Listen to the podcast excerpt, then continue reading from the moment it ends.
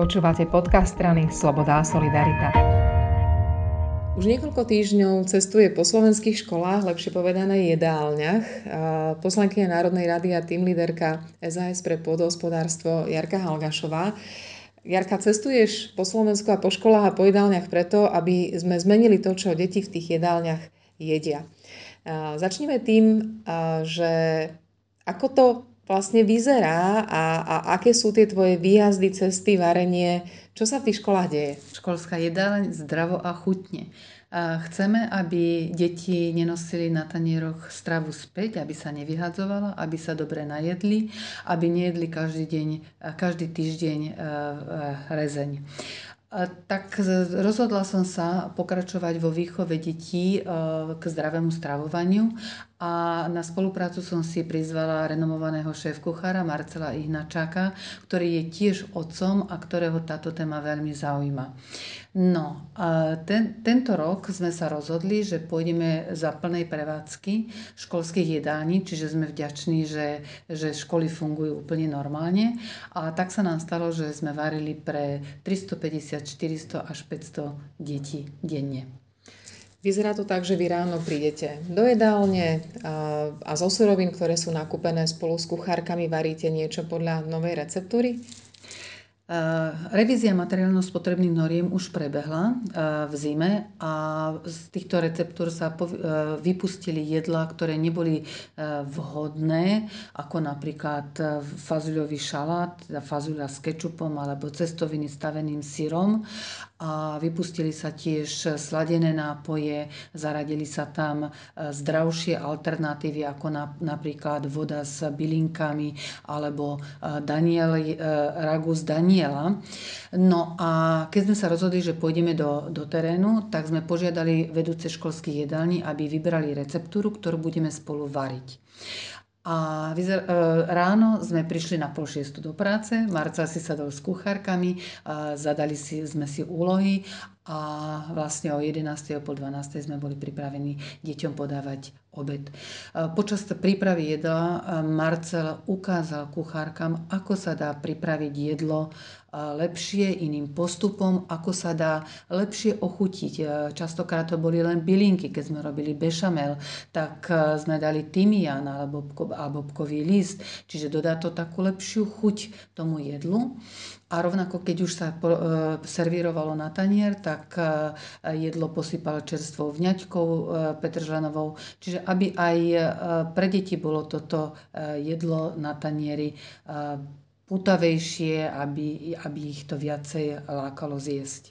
Nepredraží to, to stravovanie, respektíve to varenie?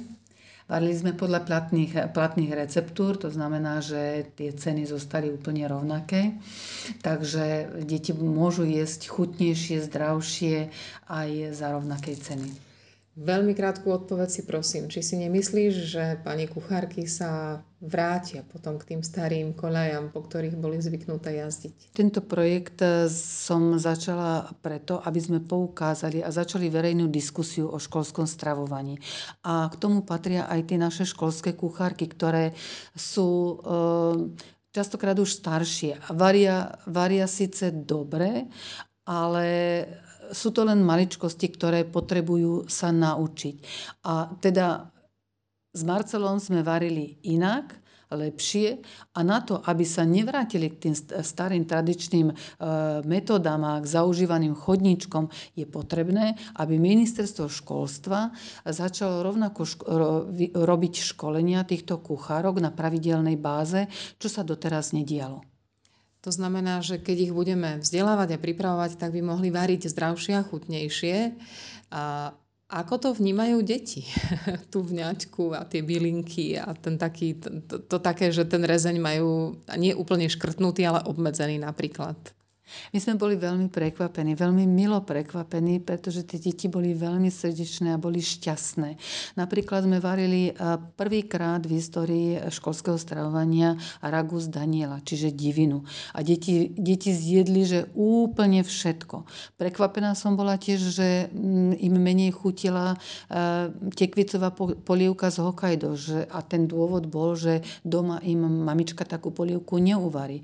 Ale varili sme aj prvýkrát v snine boloňské lazane a decka boli tak nadšené, také boli šťastné, že povedali, že také jedlo v živote nejedli. A keď som im povedala, tak choďte sa poďakovať e, kuchárovi, Marcelovi Hnačákovi, no tak sa spustila autogramiáda, fotogramiáda e, a Marcel povedal, že takú nezažil tiež on v živote. Tak sme na ceste k zdravšiemu jedlu v jedálniach. Ty často operuješ s údajom, že sa v školských jedálniach stravuje len polovica detí, ktoré do škôl chodia. Cena evidentne nie je problém, keďže boli obedy zadarmo donedávna. A problém je asi um, to, že deťom tam úplne nechutí. Nie len, nie len že to nestíhajú. Tak uh, je taká, máš takú nejakú ambíciu, nakoľko zvýšiť ten počet detí, ktoré sa budú s chuťou v jedálniach stravovať? Nechcem hovoriť o číslach, pretože v niektorých školách to je aj 70% a presne v tých školách, kde sa varí menej chutne, je to 50%, možno aj menej. Čiže naozaj je veľmi dôležité začať systematicky sa venovať kuchárkam, aby sa naučili e, variť chutne, zdravo a to je teda e, možné dosiahnuť len v spolupráci s ministerstvom školstva, tak aby e, zaviedli to školenia kuchárok a rovnako ja by som sa veľmi prihovárala aj za mzdové ohodnotenie. Uh, to bude ešte dlhá cesta. Ďakujem veľmi pekne. Ďakujem aj ja.